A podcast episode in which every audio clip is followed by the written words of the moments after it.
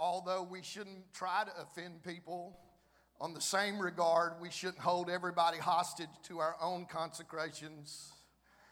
We should not be offensive, but yet we shouldn't uh, try to hold everybody to our ruler.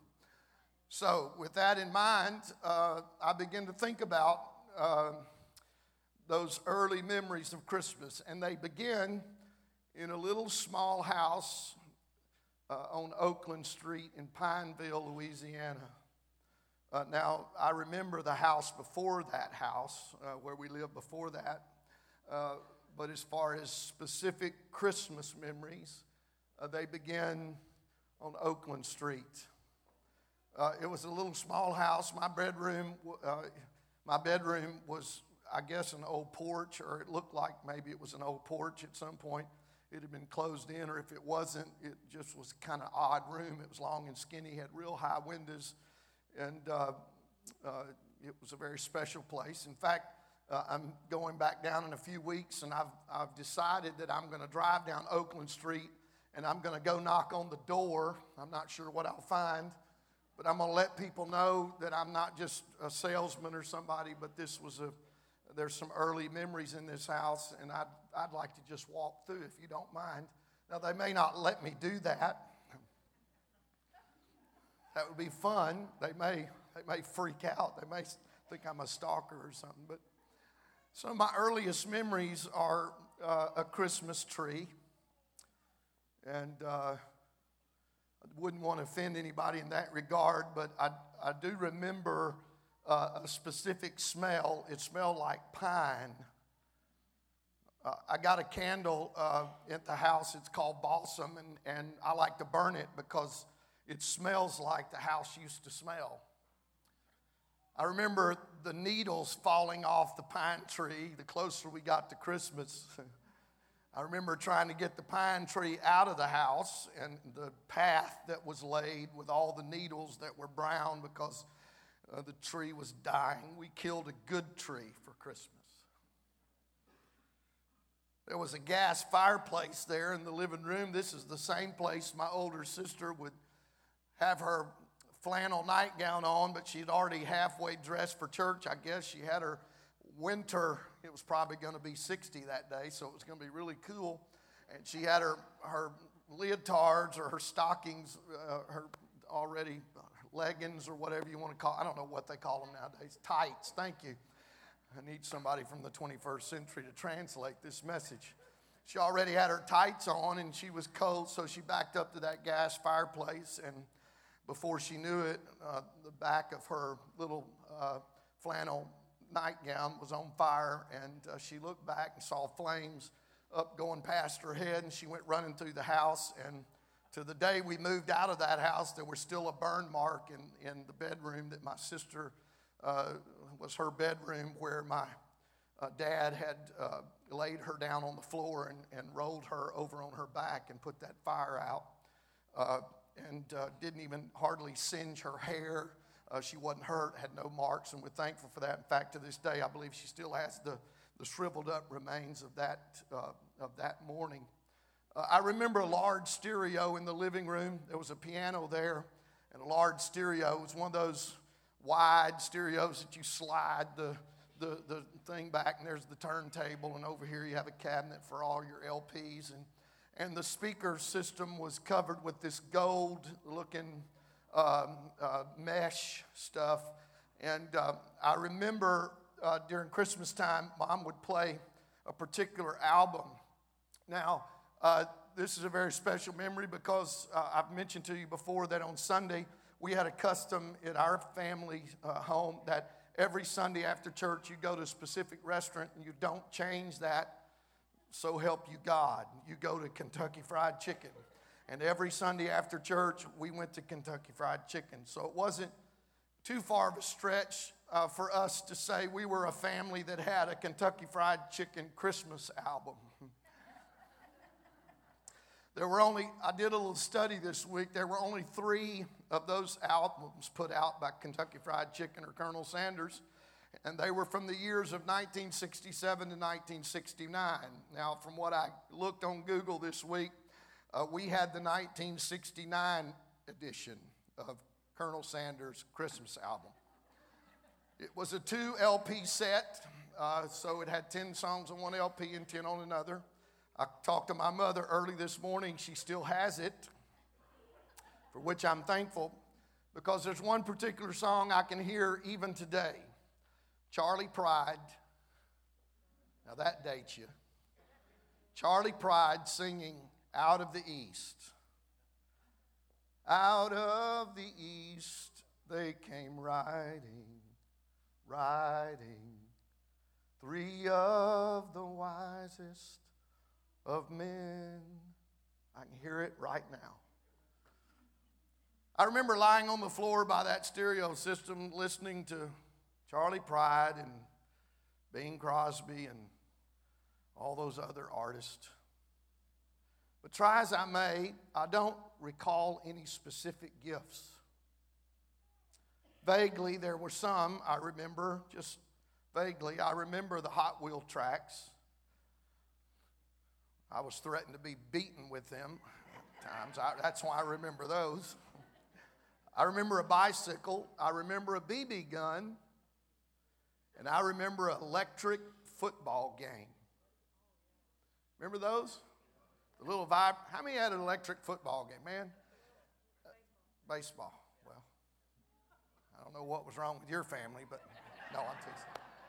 Craig had an electric baseball game. Now, in my garage right now, it's stuffed away in a cabinet. It's a little green uh, utility box. I've had it ever since I was a teenager. Inside of that little utility box right now, I could go to it and pull it out. Uh, there are about four sets of those football players, and all of them in different uniforms, uh, depending on what team I was kind of interested in. But there was always an LSU team in there. And then I would want to change who they were playing. So I literally would paint, diff- I'd paint another team and then I'd get tired of them and I'd paint another team. So there's probably 15 or 20 coats of paint on those little plastic men. And I got so detailed that I'd get a toothpick and put the numbers on the backs of their jerseys. It's where all that detail stuff started. I remember that. I remember the red lights lining the roof line of Paul and Grandmother Jean's house in Shreveport. I remember our tradition of opening gifts on Christmas Eve night, and then on Christmas morning, we would dress up and go to Mama and Papa Wiedner's house to be with our cousins on Christmas morning. And there would be a silver tree with blue ornaments. I remember playing football with my uncles and cousins and boys and girls. Everybody played. Those days were simple. I remember a custom that we got into uh, reading Luke chapter 2, uh, and that is a very sacred thing, but yet uh, it's always interesting who is selected to read it. I'll leave it at that. I remember setting up the manger scene. I remember how special that was. In fact, uh, we had a, a books, uh, shelving for books, and on those shelves were the Britannica Encyclopedia. Anybody remember those? And on that, there was a, a cabinets underneath, and on top of that, we would set up the manger scene. Now, I can't remember who put together the manger scene, but all the wise men, uh, somebody had painted them, and they matched their camels. Like they're, they're very ornate costumes, and whoever painted the ceramic uh, the, the, the, the stuff on the camel color coordinated with the wise man that was supposed to stand beside this camel. It was amazing. I remember the Spanish moss we would put around the manger scene. Now, if you don't know anything about Spanish moss, I still look at pictures with Spanish moss hanging in the trees, and I think, man, why doesn't that stuff grow up here? I remember being, uh, being interested that Jesus seemed to be the most broken piece in the manger scene. He was laying in a manger. Of course, he's not like any other baby. He just had a little piece of cloth across his midriff, but his arms were wide open like this. I don't know how many times both arms had been broken off and glued back together. I'm not sure why Jesus seemed to be the most broken piece. Maybe because he was handled more than the rest. Maybe because he was smaller than all the rest. But fact of the matter is, other pieces in the manger scene were broken as well, but Jesus was broken just like all the other pieces. Thinking of the manger makes me think of a Christmas carol. In fact, if you want to join me, you're welcome to sing it with me. Away in a manger, no crib for a bed, the little Lord Jesus laid down his sweet head. The stars in the sky, look down where he lay. The little Lord Jesus asleep on the hay. When I think about that manger, it brings a thought to my mind. Jesus doesn't belong here. He is the Son of God. He deserves the best the world has to offer. But make no mistake, God made the arrangements. The Bible makes some rather astounding claims relating to Christmas, of which I'll mention just a few. An angel visited a virgin who became pregnant by the Holy Ghost. The baby in her womb was the Son of God sent from heaven. God caused a heathen emperor to call for a taxation that sent Mary and Joseph back to Bethlehem at the very moment Jesus was to be born. Prophets foretold both the virgin birth and his birth in Bethlehem hundreds of years before it ever happened. A star led the wise men from the east directly to the house in Bethlehem where Jesus was. The angels informed the shepherds. An angel spoke to Joseph on three separate occasions. And an angel also warned the, th- the wise men that they should not return and tell Herod where the sleeping child was. It all seemed to just happen. But what seemed to be by chance was actually the hand of God moving through history to accomplish his purpose. See, this day is a very special day because I know it's not the actual day, but we commemorate today the actual birth of Jesus Christ who came out of heaven into this world in time. In fact, he comes from heaven to earth and ends up in a stable. How can that be? How can he come from heaven to earth and end up in a stable, a feeding trough? This was not the Holiday Inn. In fact, in those days, travel was dirty, travel was difficult, and travel was dangerous. Travelers needed safety and security from what might happen in the darkness of the night. So, nothing more than a small building this inn might have been where people would stop and for a small fee would rest, and the owner would keep a fire going and maybe even feed their beast of burden. Perhaps Joseph and Mary were too poor and could not pay the fee. Perhaps with Mary being pregnant, the owner thought they'd surely drive off the paying customers. But something happened, and the Bible says that the innkeeper told them, There's no room here for you. And they ended up in a stable out back. And from a human point of view, nothing in the picture looks right. But I would like to share with you today that God did not simply allow Jesus to be born in a stable, God ordained it. I'm going to say that again. God did not simply allow Jesus to be born in a stable, God ordained it. I want you to think about your own life and the things that you, you categorize in the file of your own mind as God allowing. Maybe God doesn't allow as much as He ordains. Maybe the stuff we look back and say, well, I guess God just allowed that. Or could it be that it's all in God's plan? For if God had wanted it to happen some other way, it would have happened some other way. Jesus was not just allowed to be born in a stable, God ordained that that would be the setting. And there are a lot of details with which we could get real creative. It's a fact they arrived in Bethlehem. It's a fact that they were turned away from the inn. It's a fact the baby was born in a stable, outdoors, in the cold, with the animals nearby. It's a fact they had no privacy, no sanitation, and very little protection from the elements. We hear that old familiar Christmas carol, O little town of Bethlehem, how still we see thee lie. Above thy deep and dreamless sleep, the silent stars go by. Yet, in thy dark streets shineth the everlasting light. The hopes and fears of all the years are met in thee, Bethlehem, tonight. I thank God for it. Why would Emmanuel, God with us, arrive like this? Would it have been fitting? Let me ask you this question Would it be fitting that the man who was to die naked on a cross that he should come into the world robed in purple at his birth.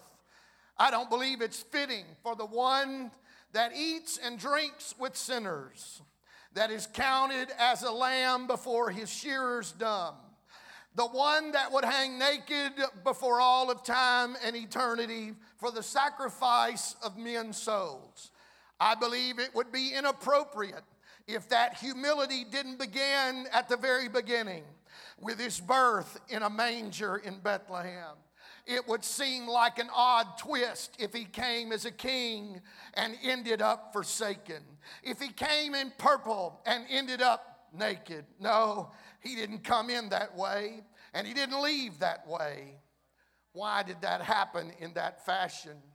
Let me uh, propose to you today that he came humbly and he left humbly. He made his grave, the scripture says, with the wicked. He made his birthing moment with the humble. Why would it be that way? So that he might invite the humble, so that he might invite the broken. In fact, he was broken like us so that we would feel the invitation to come to him. See, he has no interest in attracting the proud. In fact, the scripture says he resists the proud but he gives grace to a specific person, the one that comes humbly. And a stable in Bethlehem is the greatest invitation to the rejected. A stable in Bethlehem is the greatest invitation to the abused, the mistreated, the forgotten, the overlooked. And Bethlehem's manger says everybody's welcome here. Nobody's going to be cast out. Nobody's going to be rejected. I'm thankful for a stable in Bethlehem. Oh, come on, clap your hands unto the Lord. In fact, I want you to consider this. Think about, uh, I, don't, I don't know why you would, but maybe you would. Maybe you would get called before uh, the, go, to go to the county courthouse, maybe because of a property dispute or speeding ticket or something, uh, you know. You might get called before a judge. You know, we might tremble if we were to approach a throne. We would, we would not really know what to do if we got invited to the White House or the Oval Office. We, not, we might want to be interested in protocol. What's expected of me? What should I wear? What should I say if I'm introduced to the president? Uh, I, I better think about what I'm going to say. I'd sure hate to stumble over my words in that moment. See, we might tremble when we approach a throne, but we cannot fear when we approach a manger. I'm welcome here. When I think about his great condescension and how he left all of that and he made himself of no reputation. He proved himself a priest taken from among men, one who had suffered just like his brethren. And for this reason, he can be touched. Oh, I hope you're hearing me today. For this reason, that little broken Jesus can be touched with the feelings of our infirmities Nobody will in any wise be cast out. There's an open invitation on Christmas Sunday morning that everybody's welcome at the manger. I'm thankful for that today. Oh, let's lift our hands and love the Lord for just a moment. I praise you, Lord. So there was no room in the inn. That's much more than an incidental detail. There was no room. Everybody say, no room. That's more than just an incidental detail, it is central to who Jesus is. No, I want you to hear, but I hope you're not just passing time today. I'm not, uh, before we, you maybe you've already gathered with your family and you're going to do more of it later. But no room in the inn is central to who Jesus is. In fact, let me say it this way He had, He had to be born like this. It couldn't have happened any other way.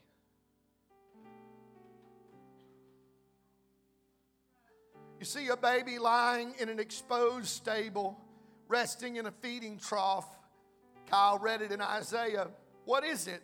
It is God's appointed sign. Sign. it is God's sign to all of us. What kind of sign is that? Nothing about this appears supernatural in any way. See, it doesn't say you've got to be super spiritual to be welcome here. You got to be of a certain race. No, nothing about it seems supernatural. There's no halos, regardless of all the cards and pictures and paintings, there's no halos. There's only a few occasions where angels uh, step out of eternity and then they are veiled. There's no choirs in the background singing the hallelujah chorus. In fact, if you had been in Bethlehem that night and you had no other information, you would have concluded that this is just a baby born to a poor young couple down on their luck. Nothing about it pointed to God.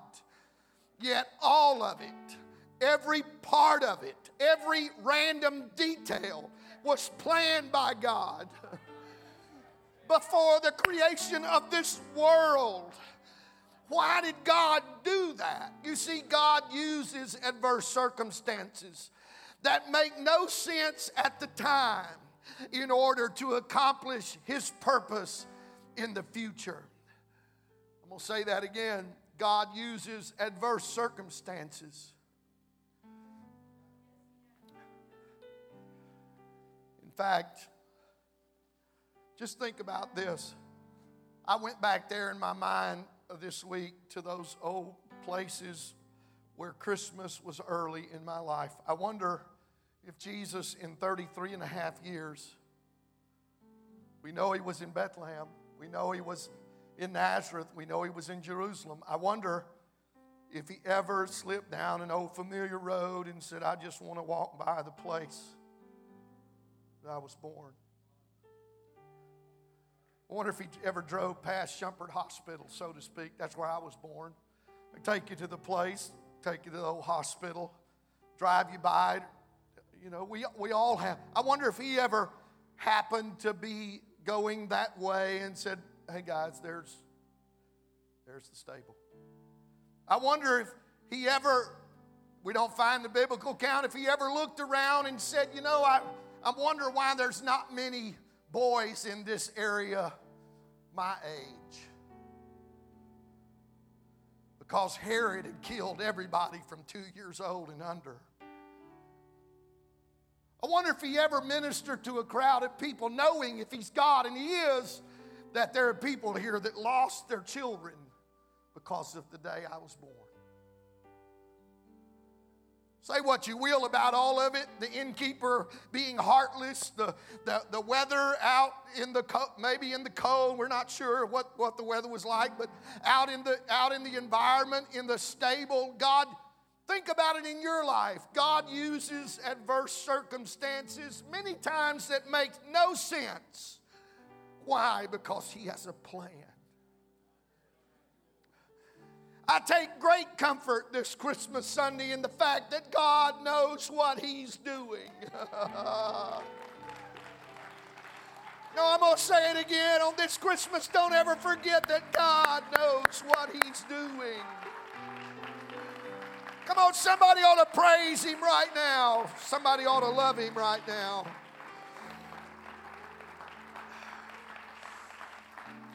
And I guess the reason I can't even hardly say it is because I look out across this crowd and I see people that right now life doesn't make much sense, but I've come to testify to you that a manger scene in Bethlehem tells me emphatically that God knows what He's doing, and don't you ever forget it. Yes, He does. Oh, clap your hands unto the Lord. We may not get out of here at 11:30. But we're moving there. We got 4 minutes to leave. Let me just pause for a moment.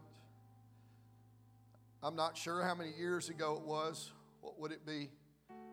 3 maybe. But on New Year on, on Christmas Eve night in Nicole and Bryce's life and Maddie's life.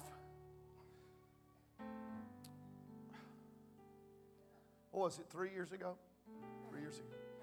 On Christmas Eve night, on the same floor, in the same hospital, Nicole battling for her life, needing a pair of lungs, all of a sudden on Christmas Eve night. How's that happen? God knows what He's doing. I don't care how bleak it looks. I don't care how humble it looks, how, how rejected it may look. God, I don't care what society says about it. Hey, hey, doesn't matter what people's opinions are. God knows what He's doing. And that He uses everything that happens to us to accomplish His purpose in us, through us, and for us. Not one detail of life is wasted. Not one. Turn to neighbor and say, Not one. Not one detail of life is ever wasted. I want them to put up there in closing. Singers can come on. Luke chapter 2, verse 7. I've read it so many times. In closing, I want to draw your attention to it. Luke 2, verse 7. And I apologize for our malfunctioning basketball goal. We got the cable twisted up in there, so some of you may have to look around the goal to see it. Luke chapter 2, verse 7. I want you to read it out loud with me. And he brought forth her firstborn son and wrapped him in swaddling clothes and laid him in a manger. Why? Because there was no room for them in the end. What great truth lies behind the simple words of Luke chapter 2, verse 7. Even the tiniest details turn out to have enormous significance in the Christmas story.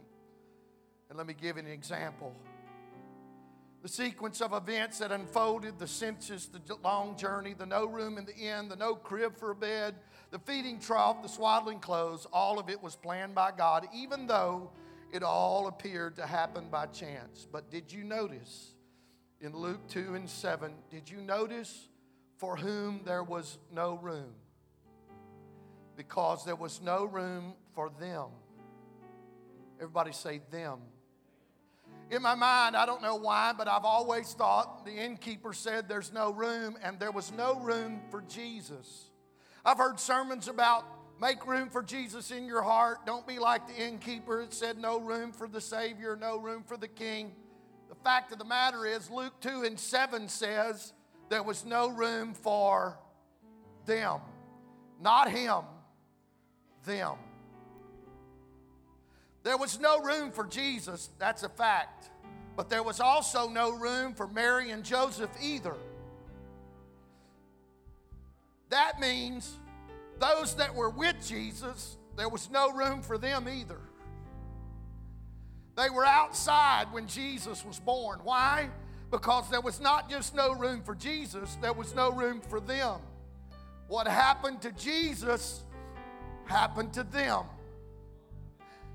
They were following and sharing in the fate of the baby that would be born. So when the innkeeper said there's no room, They were clumped together in a them, not a him. I'd like to say to all of you today so it is with everybody who's following Jesus. What they did to him, they do to us also. Don't think this world's going to think you're the greatest thing since sliced bread. They didn't think that about Jesus.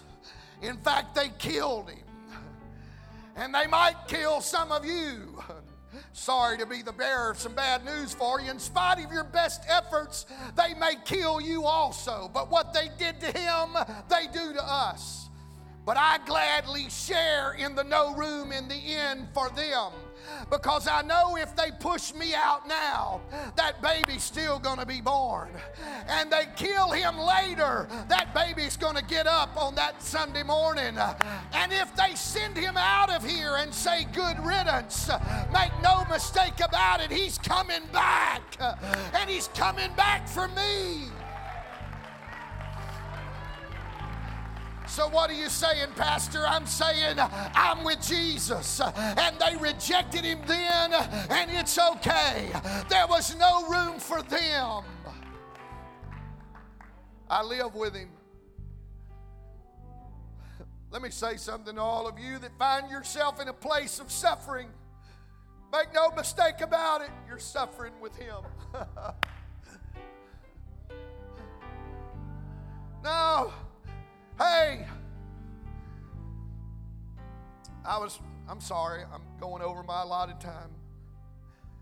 I'll say, well, I thought about the saints of the ages that have gone on to be with the Lord. When I think about Christmas time, there's some people I miss. Hello? And I think about the homegoing of some of our great saints of God in my life, your life, and the life of this church, and in your mind, I'm sure there's some that I've seen die with him. I was in their room or their living room or in their hospital room when they slipped out of here, and I, I, it was almost as if I could hear the chariot of the Lord sweep through that hospital or that room. They died with him. They've lived with him. They suffered with him. They put up with stuff with him and they died with him. But make no mistake about it, they too shall reign with him. so, regardless of where he's going and what he's doing, I'm going with him. I'm not worried about where I sit like those sons of thunder that said, Can we sit one on the left and one on the right? I'm not so interested in where I sit, but I'm interested in going with him. And if that means a manger, I'm going with him. And if that means a cross, I'm going with him. And if that means dying with him, I'm dying with him because it won't be long that I too shall see him as he is, and I'll be like him, and I'll reign with him. Come on, stand right now. Let's give the Lord praise on this Christmas Sunday. That what happened to him happens also to me. And that means I shall be victorious and I'll be more than a conqueror through him that loved me. Come on, praise him right now. Come on, lift your voice. Come on, saints of God, on this Christmas Sunday. There was no room for them.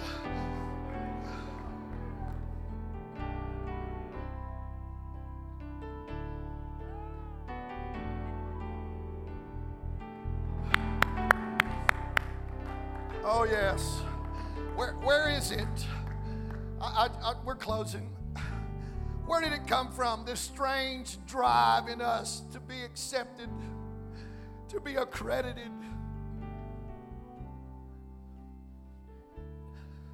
I, I, need to remind you of a few things when, when we hear terminology in the New Testament about, about those early believers.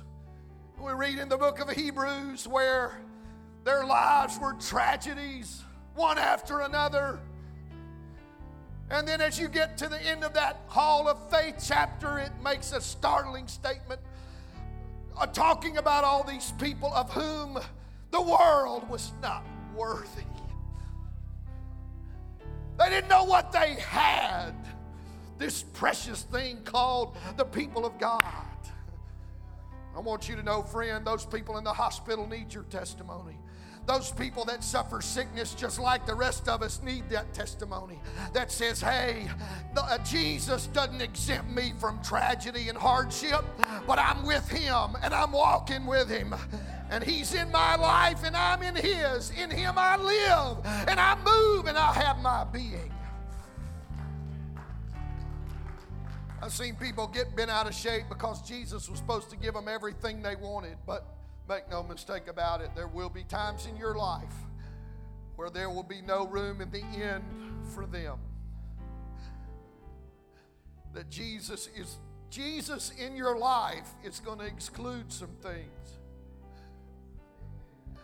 You being a believer is going to mean there's no room for me there. Well, let's lift. Why don't you reach over and just pray for some? I feel the Spirit of God right now, and I've gone longer than I wanted to. But I want you to pray right now for the one on your left and right, your family members. I just want you to join hands. We're going to sing right now. Singers are going to sing. And we're going to just close this service being mindful that what happened to him is what happened to us. That Bethlehem manger gives me a testimony that God knows what He's doing, that in spite of what's taking place, come on. Hallelujah.